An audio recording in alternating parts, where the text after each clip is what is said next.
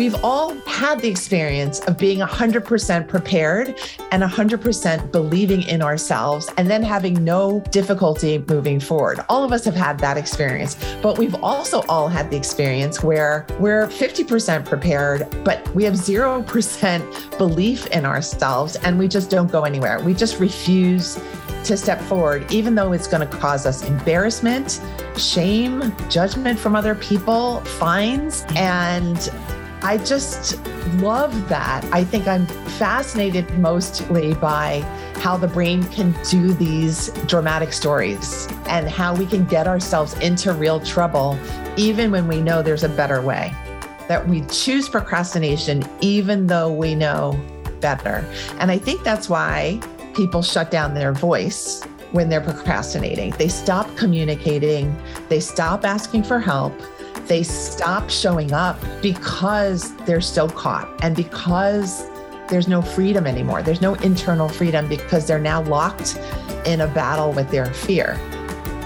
Welcome to Captivate the Room with your host, internationally known voice expert Tracy Goodwin, an award winning speaker who has taught hundreds around the globe to make a big impact with their voice.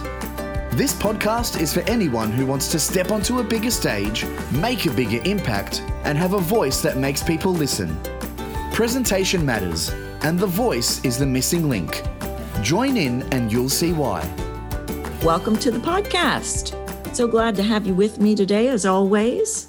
I've got a great episode for you. You are going to hear from a former student of mine, Dr. Christine Lee, who is an expert procrastination coach. Anybody relate to that? Do you ever procrastinate? She is dropping some major golden nuggets today in this conversation.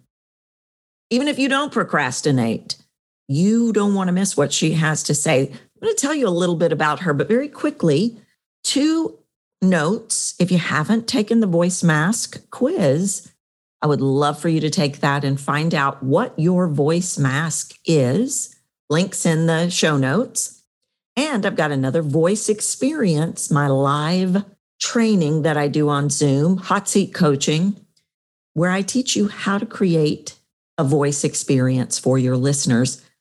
Go to captivatetheroom.com forward slash experience to get signed up for that. Coming up in May, very soon. All right, let me tell you a little bit about Dr. Christine Lee. She's a clinical psychologist in New York for the past 20 years and has been online as procrastination coach for the past 10 years. She helps people who are struggling with underperforming at work and at home to work smoothly and with high levels of productivity. Her unique coaching process is a blend of mindset strategy, time and emotion management tips, and a deep belief in the power we each have when we treat ourselves with love and good self care. Dr. Lee is the author of the book, Five Minute Self Discipline Exercises Stay Motivated, Cultivate Good Habits, and Achieve Your Goals, and the host of the podcast, Make Time for Success. Follow Dr. Lee to learn how to ditch the guilt, judgment, and self sabotaging and unhelpful habits so that you can feel focused and fulfilled in your life. And all of Dr. Christine Lee's links are in the show notes. I highly encourage you to follow her. She puts out some great content. And you might not even think of yourself as a procrastinator until you hear from her today. I love and adore this woman. I loved working with her. I love following her and learning from her. And I know you're going to just love her as much as I do once you hear from her today. All right, let's head on over to the show. Christine, welcome to the show. I'm so glad to have you with me today. Hi, Tracy. It's so good to see you. And thank you for having me here. I'm so excited to talk with you. Yeah. Well, you know, I know we were just talking about how fast time flies and trying to get connected to get you on here. I know it's definitely been on my radar for a while to have you come on here and talk to our listeners. I know they're going to get so much from hearing what you have to say. And I want to just start with before I hit record, we were having some great conversation about some things we're going to talk about today. But I always start with tell us what you do. And I know we've got two buckets of things that you do, but tell us, give us the give us the background on what you do, why you do it, how you do it, how you got into it, and then we'll just take off from there. Okay, terrific. Thank you. So, when Tracy mentions two buckets, she is referring to the fact that I'm a clinical psychologist. I've been one for about 20 years in New York. And with my therapy clients, I do therapy things. I talk about the past, I talk about current difficulties. And my specialty has been, I would say, around anxiety disorders. So that might involve difficulty with school, that might involve difficulty navigating a relationship or a transition in life. I've also developed an expertise in working with people who have attention deficit disorder. That just kind of went hand in hand in some way with the anxiety disorders and with the fact that I tend to work with people who have been in college and graduate school. That's also where I was working. I was working at a major university for more than a decade. So that's where a lot of my interest in procrastination came about. And that's the second bucket. So I am procrastination coach online, and I've been doing that for about 10 years. And that has been a bunch of fun because I myself am a lifelong procrastinator and I have figured out with the help of many other people and many other resources how to recover from always relying on the impulse to push things off and to not get things done and to ignore what is right in front of me because that's what I used to do. That's how I went through graduate school quite painfully, I would say, in terms of putting things off and being overwhelmed and not getting enough sleep. And now I feel like I am in charge of my time. I feel like I'm in charge of my feelings and my mindset and my productivity. And I've seen my productivity really skyrocket because I'm no longer caught in that hamster wheel of procrastination. So those are the two buckets. There is some blurring of the two buckets sometimes, but mostly I keep the therapy, the therapy, and the coaching, the coaching. I have different courses. I like to teach about habit formation about time management and mindset to anyone who will listen. And it's been a pleasure to have this as an expertise because I think behind every procrastinator, there's a very motivated person who just has found themselves stuck. Mm-hmm. And oftentimes I think it's because of an emotional reason. And that's why I think my psychology background really helps me get at what is the thing that is tying everything up? What is that missing, mysterious piece that is blocking us from doing the things that we know are what we should do, what is going to get us the next step, the next bonus, the next relationship? We get ourselves caught in very mysterious, nonsensical ways. And I just want to help people make sense of what they're doing. So good. And I'm I am furiously writing comments down because there's so many questions and and avenues I want to go with this because I think this is so relatable. I mean, I'm even thinking of myself as I'm listening to you talk. I'm thinking about my 20 year old son in college as I'm uh, listening to you and i i didn't realize that you specialized you had a specialty in the area of a uh, attention deficit disorders and the link there that I'm really that's been on my radar a lot lately. I noticed Chalene Johnson has come out and is talking about that a lot. I didn't know that was an expert area for you. Tell tell us more about that. Yes, Chalene has definitely come out more recently with a lot of content about what it's like to have ADHD, mm-hmm. how to thrive with ADHD, and how to be a partner of someone with ADHD. And I think she is such a great source of pragmatic information for the rest of us. I would also want to mention a great podcast on the topic. It's ADHD for smart ass women. Mm. So, this is really a podcast that really takes a strengths based approach to having ADHD, that having ADHD is a diagnosis, but it's also a superpower because of creativity and thinking differently and living differently, that we don't have to see that as something that's a disorder. We can look at it as just another way of being and having our brains be wired differently. I think I am probably undiagnosed minor ADHD. And I think that's why I enjoy working with clients who struggle with attentional disorders. And I think there's a real overlap between ADHD and anxiety because when you're not mm-hmm. able to focus reliably or consistently, that's going to generate some anxiety. You're going to think, oh, there's something wrong with me. Oh, I've missed out on something. Oh, I have to work double the time that my classmates do. And that's going to make you feel something emotionally.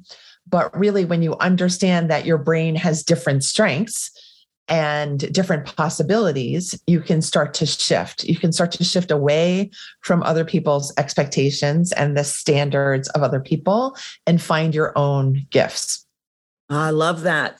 It's got such a Gardner's multiple intelligence feel to it, which is everything I believe. Everything yes. I believe in is yes. I don't do, as you know, I don't do cookie cutter. I don't do it's one size fits all. And even with my own son, there's nothing traditional cookie cutter about anything about him and and I love it and I have fostered that in him because okay I'm not good in math does that mean I got nothing? Yeah. No not at all. And so to find those strengths and empower ourselves with that sounds really empowering. Well I think of you and your gifts of hearing and listening and of sensing. And what if you had missed that somehow? Or what if that was not prized somehow, that you didn't find a niche for yourself, a way to serve other people with that gift? That would have been a whole other life story if you had not connected with it on such a deep level and treasured it as you do. And it really is such a gift and it is so outstanding. And what if you had turned that into a oh, this is strange, or other people don't have this, and you turn that into a more negative read. And I'm so grateful personally that you did not, and that you've made a, a career and a study and a practice around your gift. Well, thank you for saying that. And and this interview is so to spotlight you, but I but as you were saying that, I was thinking about, and I'm saying this, I, the only reason I'm adding this in is because I for the listeners, and you may even see this in your own practice, I was constantly told I was not smart because I don't do math. I don't, I, I struggled in academia. And I was constantly asked the question, What are you good at? And it was that own inner drive and tenacity and trusting my gut that said, okay, this may be crazy, but I think this is what I'm supposed to do. And I think there's so much value in that, in walking a different path. I didn't have to walk my, my I have business, business people, siblings. They they got business degrees and they're good at business and they're good at math. And then there's me and I didn't walk that path, that doesn't mean it was a wrong path. No, and I know you're a good businesswoman as well. correct. And also, I want to mention that when we're giving messages from people who don't understand our gifts, that there's an emotional wound. Mm-hmm. And that mm-hmm. the very first thing that I learned in graduate school in psychology about learning disabilities is that the learning space is not an emotionally free space, mm-hmm. that it's actually highly emotional, and that learning disabilities is just like a term for different skills, and that we were taught, fortunately, to really see the different layers of strengths and the different ways our hearing what worked in relation to our visual spatial memory that it all fits in a big beautiful picture. But if we lose the whole person then we're vulnerable to saying oh that person doesn't really do well they must not be smart when really learning disabilities have nothing to do with the person's intelligence so that's a huge error that many people make it's a misunderstanding of what a learning difficulty is it's just a, a a different arrangement of learning skills and approaches. But we all have gifts. I firmly believe that. Mm-hmm. And, oh, and yeah. yeah. So good. So good. Do you think, because you've done this a long time, do you think that attention disorders and anxiety things and uh, learning differences, do you think it was always there and we just weren't as researched in it? Or do you feel like it's or do you know that it's something that we've just that's just started more so in the last 20 years or 30 years I don't know the data on that, so I apologize for not having that. It does seem like there's more attention being paid to mm. it in a positive way. Where there are services available, where people are more inclined to be on the lookout for, huh, how do I serve this student? Or what environmental changes can we make so the student is has an easier time paying attention. You're even hearing of, well, they can stand in the middle of the class for part of the time or they can move around. Mm-hmm. And I think there's more tolerance for that, more flexibility, more actual services. And there are now specialists who can coach in executive function mm-hmm. and attention, productivity, and just coaches for kids. I think. So I mm-hmm. have to feel that I think you might need a certain set of resources, but there are resources available for people yeah. now. Do I think there were learning differences a long time ago? Yes, I do. Mm-hmm. Because mm-hmm just as there were people who were more gifted in other areas, there were going to be people who lacked math skills or writing skills or listening skills. It just had to be, I think. Yeah. When you were talking about graduate school and around procrastination, it took me immediately back to my first master's degree. And I had the cleanest house I've ever had in my life. I had the sock drawer, organized a sock drawer. And it all came from needing to study for drama theory, which I believed I couldn't do. I believed I wasn't smart enough to do. I believe, you know, I'd had bad experiences to, to, to, plug in psychology of the voice. I'd had bad experiences with professors that there were voice stories around. But I want to talk about that, that procrastination that's why I was cleaning my house. Trust me, my house is not that clean now, but I was finding ways to avoid, I guess. Yes. I think the thing that you said that stuck out for me the most was that you didn't have the self belief, even though you also knew something else was true. And I think that's what's so fascinating about each of us. We can have these running negative self belief stories that we're picking up from our environment, our peers, mentors, adults, our parents, but that we also have some connection to our inner truth and power and true self. So both are at play probably all the time. And the way that's expressed is in procrastination and self sabotage. Mm-hmm and sometimes in doing really wonderful things. But a lot of times we get caught in, well, am I good at this or am I not? And rather than test it and experiment and take the risk, we hold ourselves back and we come up with some external reason for why we can't move forward. Like oh i don't have enough time. I don't have enough energy. I don't have enough skills. I don't have the right pen. Whatever it is in the moment we can come up with something to fill in that gap to explain the tension that we're feeling inside of ourselves. We've all had the experience of being 100% prepared and 100% believing in ourselves and then having no difficulty moving forward. All of us have had that experience, but we've also all had the experience where we're 50% prepared, but we have 0% belief in ourselves and we just don't go anywhere. We just refuse to step forward, even though it's going to cause us embarrassment, shame, judgment from other people, fines, this kind of thing.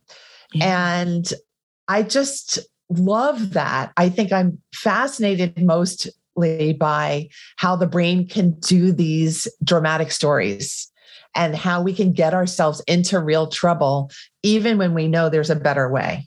That we choose procrastination, even though we know better. And I think that's why people shut down their voice when they're procrastinating. They stop communicating, they stop asking for help, they stop showing up, even literally showing up, because they're so caught and because there's no freedom anymore. There's no internal freedom because they're now locked in a battle with their fear.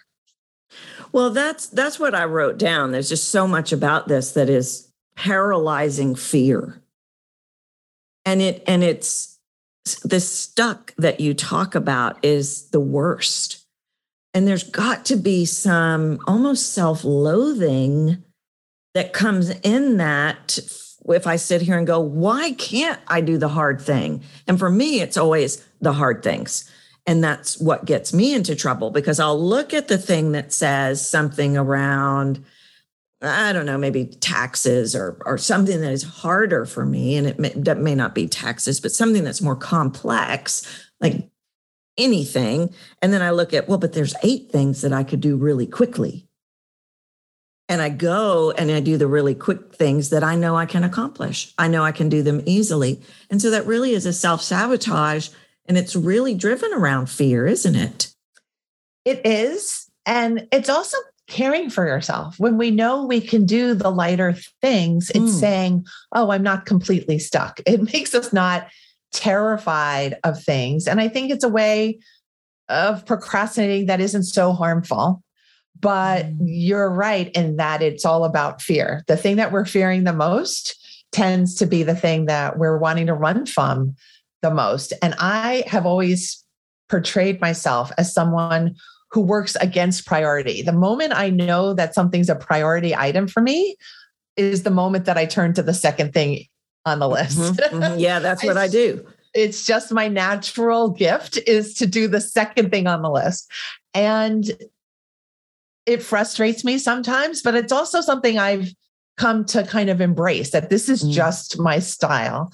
And then I will have to give myself extra nudges, extra personal rewards to get myself to actually focus on the thing that feels most difficult to me. And of course, there are mindset shifts that we can coach ourselves into to make that priority item more of a fun thing to do or more of a desired thing that we actually want to get closer to rather than run away from. And that's where I think coaching comes into play. Sometimes we need support to get over those emotional hurdles or those barriers. And I know you and I have used coaches throughout the years, and there's been a huge payoff because we get to feel freer to act and to be ourselves when we have that kind of support in areas that we feel are harder for us. Oh, for sure. I think, and you, we were talking about coaches before we, before I hit record, and how I just I always have a passel of them. And I don't I don't know why I wouldn't because there's no negative in it. It's I think of it like tour guides. I think of coaches like tour guides. I go to a new city, sure I could get the map and figure it out, but why would I do that when somebody already knows? That's a great image. I've never thought of the tour guide image, but mm-hmm. yeah, you're going to see the ins and the outs mm-hmm. and the mm-hmm. more fun places when you're with someone who's in the know. And I think coaches just, even before you meet your coach, just the investment that you're putting in of your time, your energy, and your funds is already an elevation of your own sense of yourself. So you're already helping yourself by just devoting yourself to your own development. And then the coach is just bonus. Right. Right. Well, and we can't see our own blind spots. No. And I don't I don't know it with procrastination if you get some of the same things that I get around voice sometimes where people think, well, it's just it's just my voice. I'm just I can just use it. And I wonder if people get in a mindset of, well, I just need to get over it. I just need to get it done. When it comes to procrastination, where really it's bigger than that. There's always there's a back part to it, which I love. Like in, okay, you may be talking fast, but I want to talk about why you're talking fast. That's the work that you do. So it's it becomes permanent. Yes. So I would say the way I work sometimes is to get people to not be so analytical because I think sometimes it's the over analysis and the, oh, what does this feel like? And what are the consequences that make us feel like we don't have the wherewithal to just step into action? And so sometimes I'm literally just saying, what can we do next? Is as easy as that. And I also say you can dump the fear. And that's where people resist because they've been living with dialogues and monologues of fear for years. So it doesn't feel realistic to them to operate as an agent in their own life without some sort of layer of fear talk, of self loathing, of worry. And I know because I've made that recovery, and I don't think I'm that different from other people, that we could live with so much less fear and so much more activity and actually have a better time of it.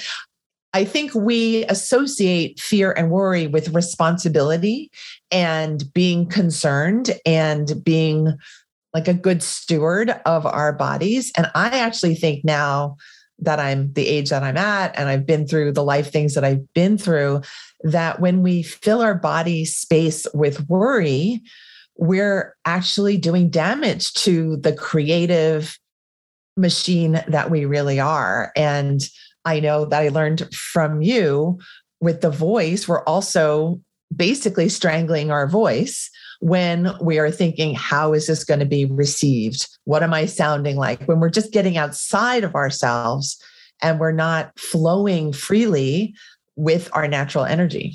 Mm-hmm. Is it is it a, a clear cut line of fears that you see or like people fear i fear i'm going to get in trouble. I fear i'm going to do it wrong. I fear i can't do it. Or is it just every kind of fear imaginable? And then the second part of that question is that that almost hearing you talk about that it makes me question was that almost an addiction? Am i almost addicted to fear and and what it internally does for me. I mean i know that may sound crazy but that's what where my mind went.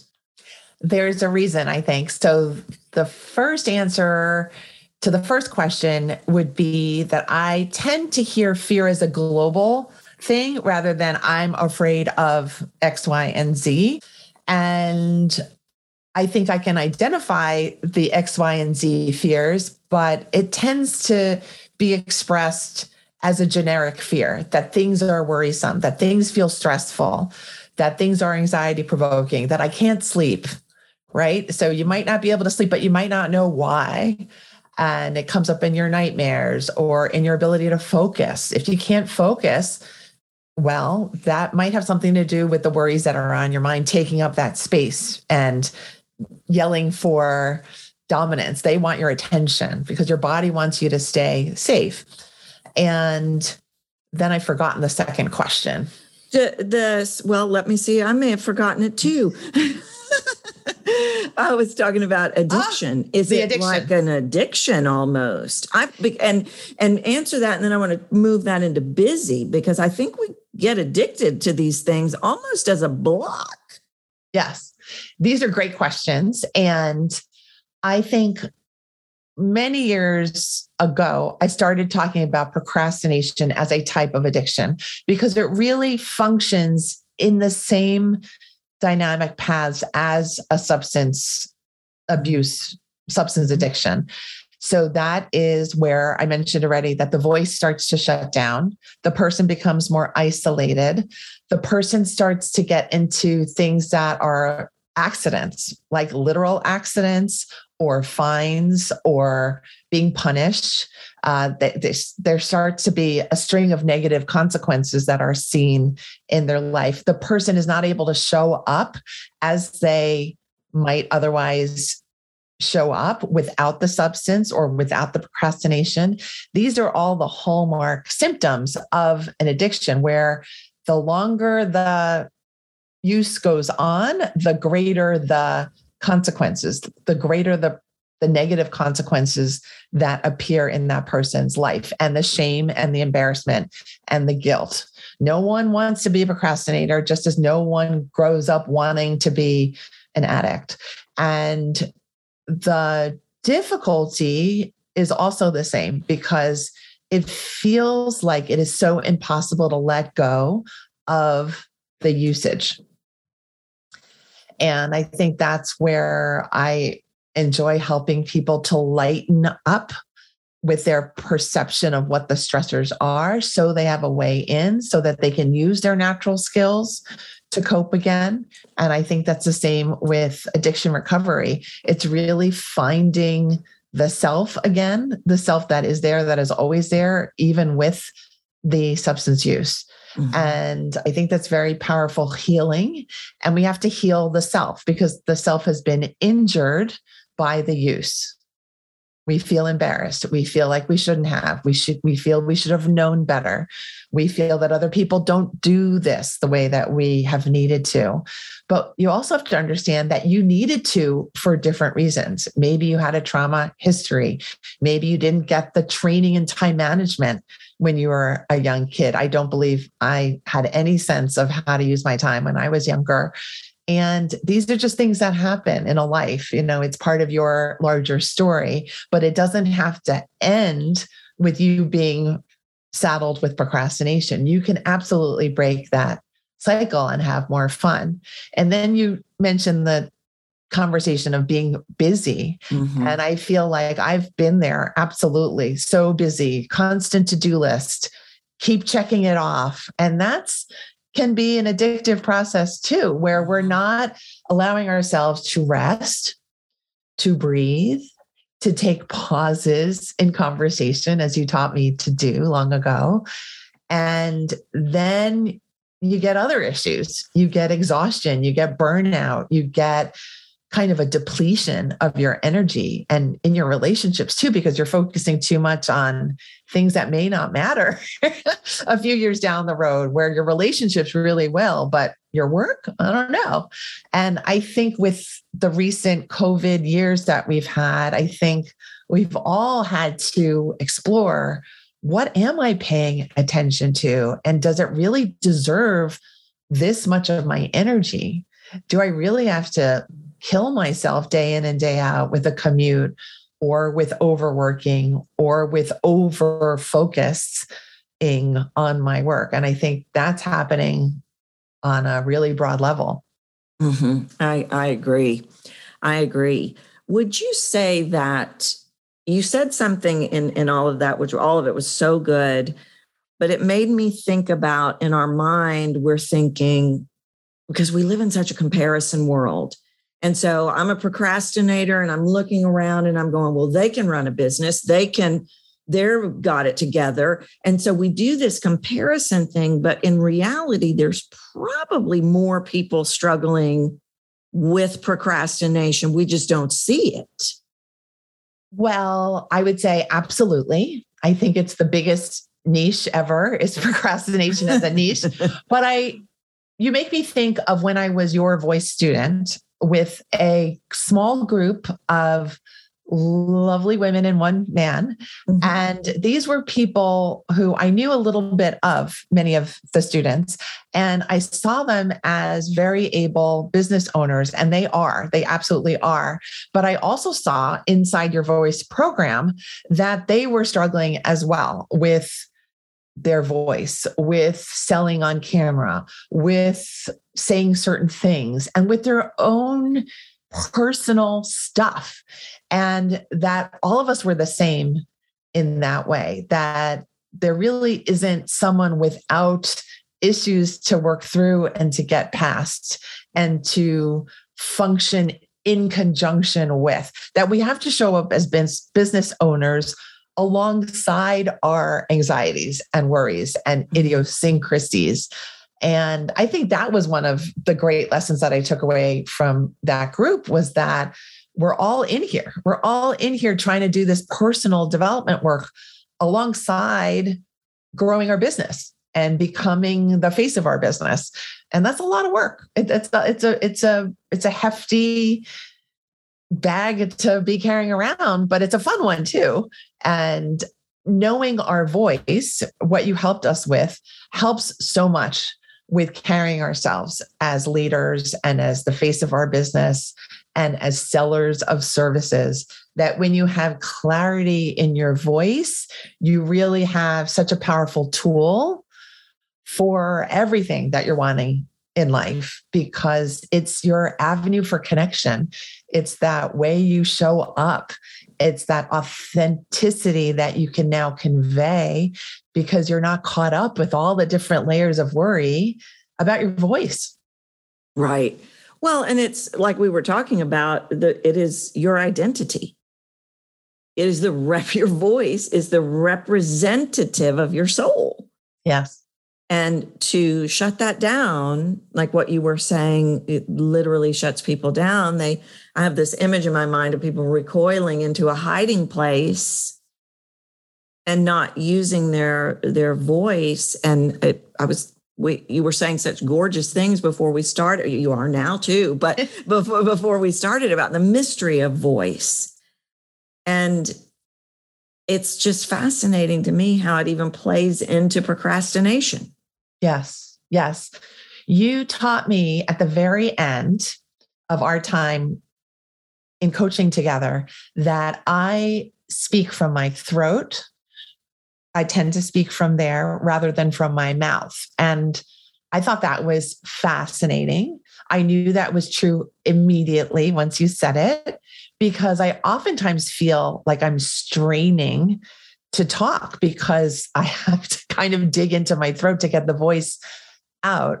And then you gave me some exercises to start speaking from my mouth. And that whole thing enabled me to have an easier time as a podcaster because it was my good luck that I was able to work with Tracy at the start of my podcasting mm-hmm. journey. And I can only imagine how much more trouble I would have had with the podcast if I hadn't had training with you because I would have had all the anxiety show up in my voice.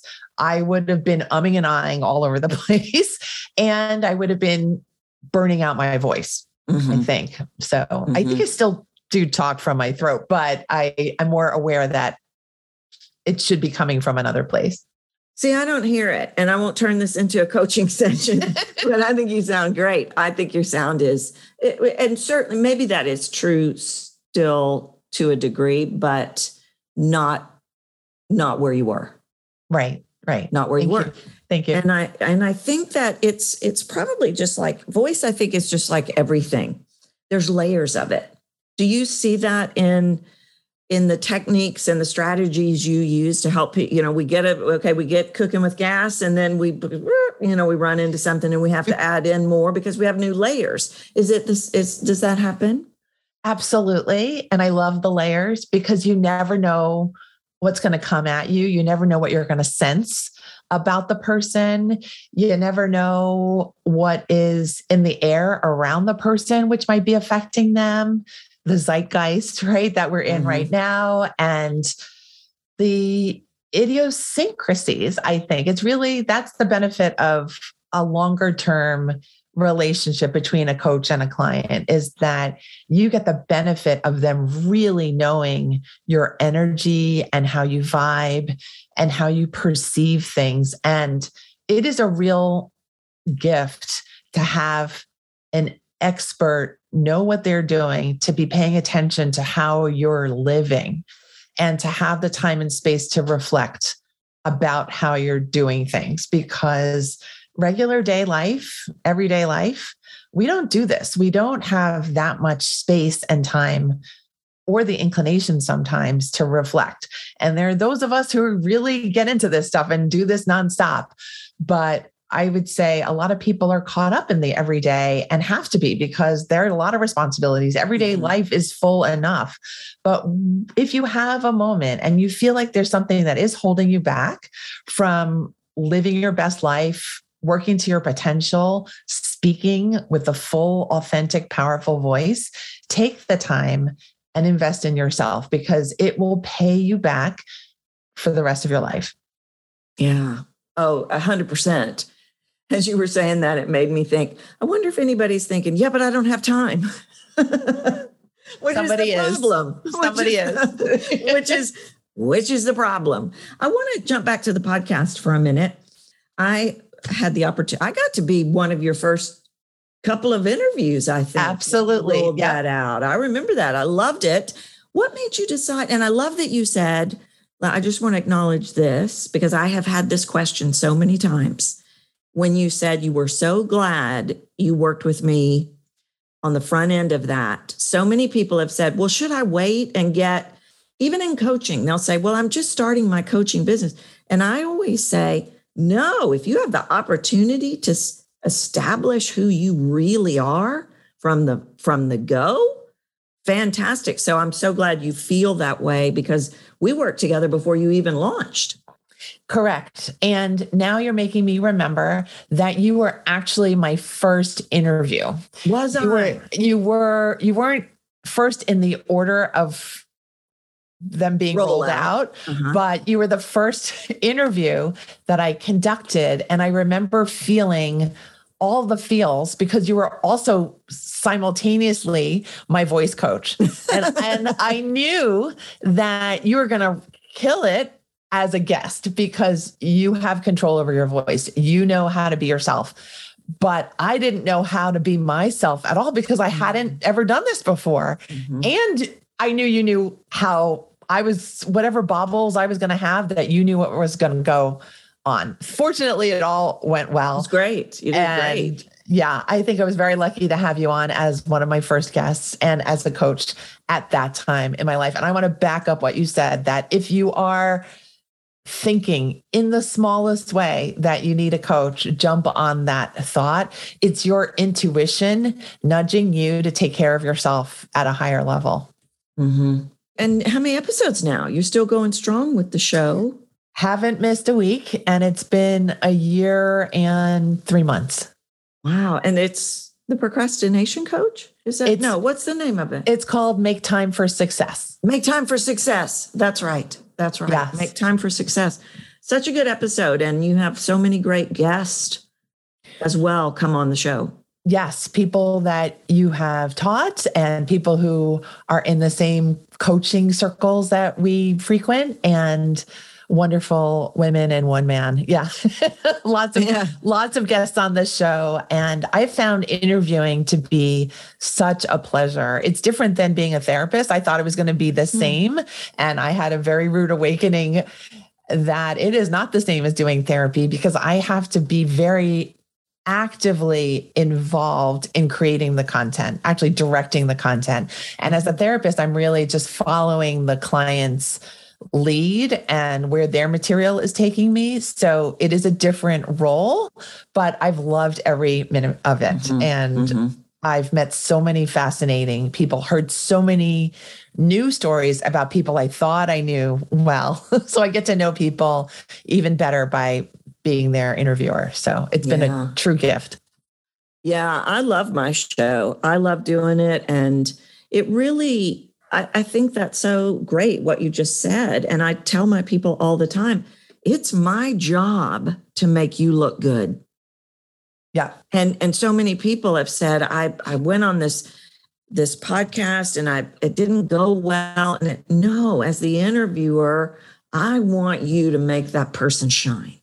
And so it really is it's you you have to be all in and I can see as you say that where that is different from therapy. But I think as a therapist, and I hadn't thought about this until we started talking today, you really are a voice coach in a way. Mm-hmm. Maybe, maybe not exactly what I'm doing here, but you really are. Yes. I think very much not in the same way that you're doing voice coaching.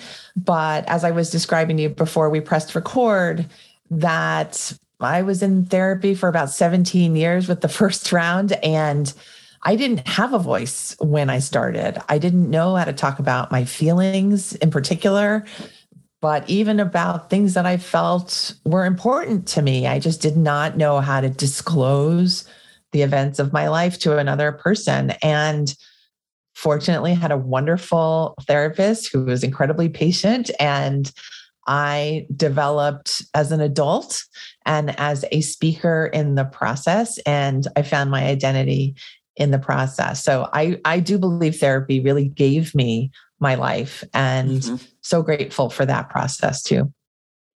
Well, we don't learn the things that, and I don't mean this as a as a criticism against ed, the education programs of the world. But there's so many we people don't learn what i teach. People don't we don't learn how to talk to, we don't learn how to find ourselves. We don't you know we don't even really learn how to balance a checkbook.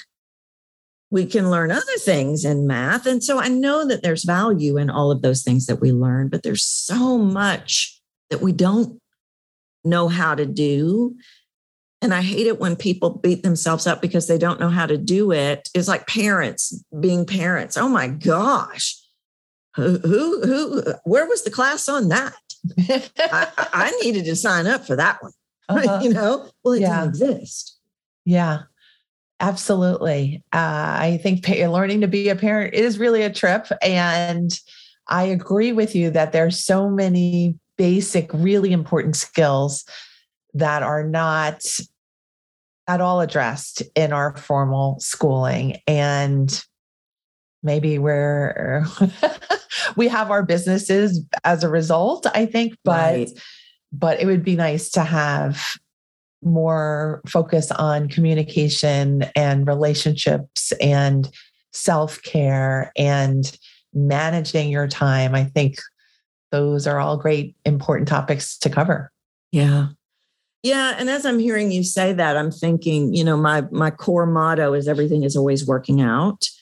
And maybe that's why we don't learn those things in school because maybe we couldn't maybe we couldn't grasp them. You know, somebody I was teaching a workshop on Monday and she said, "Oh my gosh, I I, I wish I'd been here 20 years ago." And I said, "No, you don't because you wouldn't have been able to hear anything I said. You're uh-huh. here right when you need to be here." Yeah. And maybe that is the reason. Maybe we wouldn't have valued it or heard it or appreciated it, or maybe it was maybe in the moment of the depths of needing things, that's the moment that we're meant to seek.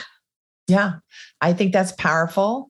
I think that can be hard to accept that this is the right moment. This is your moment of power right now, instead of turning to the what if I hadn't or what if I had because nobody can answer those questions. No therapist, no matter how good, can answer those questions. And that's why therapy is a really powerful vehicle because you have 45 minutes and it's now, it's go time now. Mm-hmm, mm-hmm. And you get a choice of what you want to discuss. And it might be masking something, it might be really revealing something, but it's now. The work is in that container. That's why this works, is that you're kind of required to show up. When I started therapy, not only did I not have a voice and not only did I not know how to talk about my feelings, I was in it three times a week. so mm. it was really like a comedy, comedy of therapy, comedy of the yeah. young woman in therapy who doesn't know about the world of therapy. But luckily, the framework really worked for me. It really allowed me to feel safe to come out. And it was a coming out process. Mm-hmm. Yeah. Well, and every it's just so in uh, in line with every voice has got to be heard. Every voice deserves to be heard. And sometimes people don't like it when I say that. And they'll go like, "Well, wait a minute. What about that guy?" Yeah, that guy too. Everybody deserves to be heard. Mm-hmm. That's in and of itself its own thing. It's its own bucket. I know I'm going to have to let you go in a minute, but I I have a question, and I don't know if I don't know if you know the answer to this, but because it's really it's kind of a, another one of those data questions that I, that fascinate me. But is there any rhyme or reason to who procrastinates and who doesn't. Has there have there been any studies on okay, if you had I know like the studies on addiction and trauma I think are fascinating and I'm just curious have they has have, have, we, have we started researching why some people which majority of people I think procrastinate but what do you have any thoughts around that? I think uh, one thing that I know about myself is I'm not so much a data data mm-hmm. conscious person. I tend to go more on what I'm perceiving and reflecting yeah. on. The one thing that did stick out to me about things I've read about procrastination is that procrastination is associated with a lack of conscientiousness. And that really stuck out to me because I said, wow, that, you know, I got really kind of upset about that because yeah. everybody wants to see themselves as being conscientious. And when you think about it, it makes total sense, right? If you're mm-hmm. going to miss deadlines, it means you're really not that conscientious about at least a time deadline. It doesn't have to mean that you're an awful person. And that's kind of what I was associating with that label. And so I've be- come to understand my relationship with that. And when I'm disregarding deadlines, that really is a lack of conscientiousness. And maybe if we see that and we strive to be conscientious people, people who abide by common standards, that can help us step away from the procrastination, which is really keeping us outside of the general circle because we're not abiding by standards and boundaries and expectations of the common group. So that's the one data piece that I have. Uh, there's a, a ton more. There really has been a lot of research about it. And they i know that it's like a majority of college students have been shown to be procrastinators so this is a oh, large mass of people uh-huh. that we're looking at and there's a lot involved i think that is so fascinating and it as you were talking about that conscientious and I'm not being conscious of other people if I don't meet my deadlines, but that to me also spoke to personal integrity. Yeah. I'm not being integral to myself. Yes. yes. Which leads to my favorite question why? Yes. yes.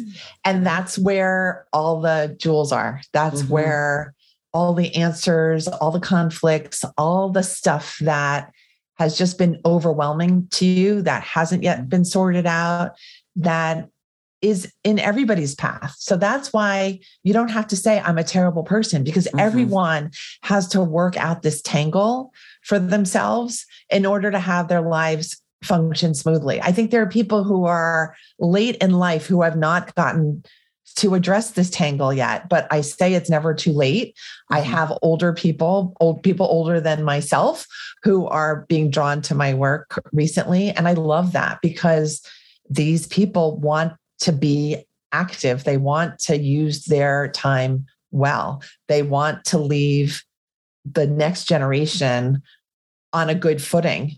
And mm-hmm. this is all pro life. This is all beautiful work.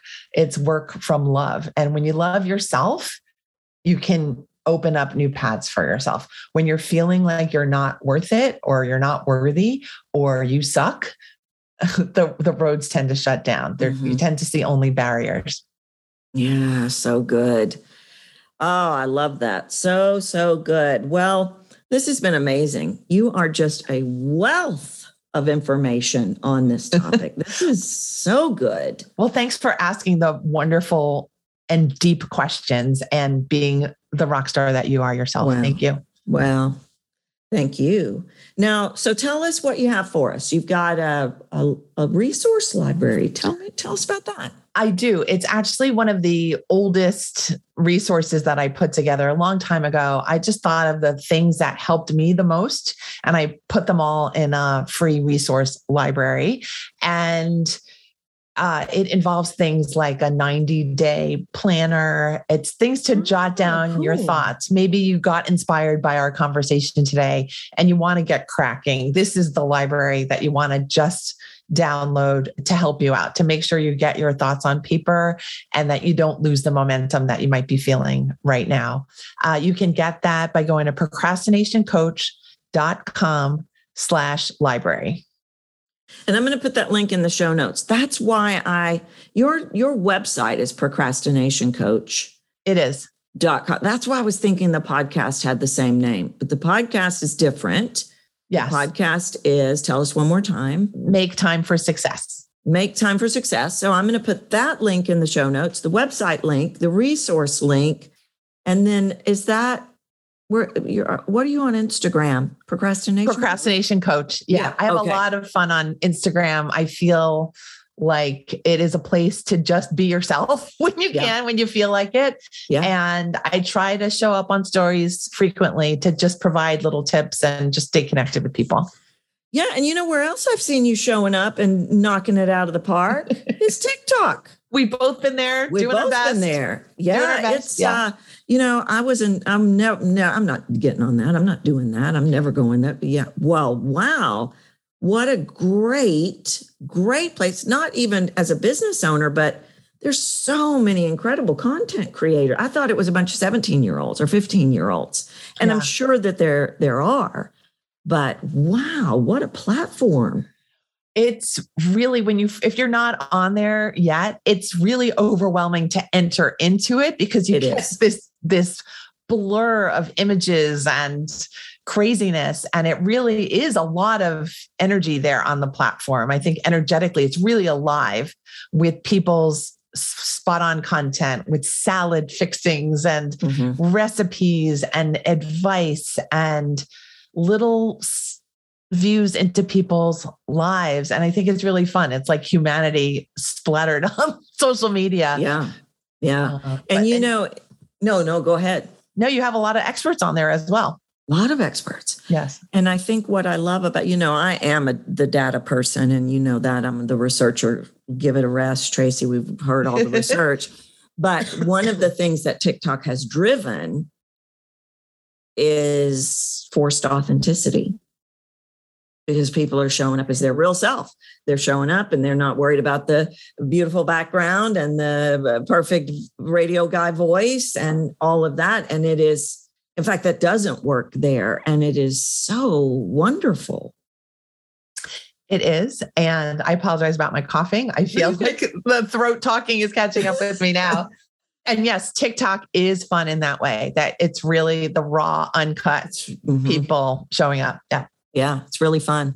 Well, this has been great. Thank you so much for being here with us and sharing so much of your valuable knowledge and expertise. I know this is one to go back and listen to again. It's like a movie, you don't catch everything the first time. So, this will be one you can want to go back and listen to again and again. Anything you want to leave us with or last thoughts? a couple coughs maybe, but uh, just um, just the wish that everyone listening just move forward without fear whenever you can. Fear will come, but it is a temporary little twinge, and it's to be understood and honored. But don't let it hold you back from the things that you wish for, because that list of things you wish for can get bigger and bigger and grow with your confidence. And when you put yourself out there, there really are few risks out there that are worth holding yourself back for. And there's so much to gain. So that's really the overarching message that I live by and I try to share with people. Thank you, Tracy, so much. Thank you for being here. And thank you, listeners. You know how much I value you, but I'm going to go ahead and wrap it up here today. Until I see you next time, you know what to do. Get out there and speak your truth. Just do it beautifully. Thanks for listening to Captivate the Room with Tracy Goodwin. You can reach out to her at captivatetheroom.com and be sure to grab the voice formula, a free video series that will help you start making a bigger impact with your voice today. If you've enjoyed this episode, please leave a review on iTunes.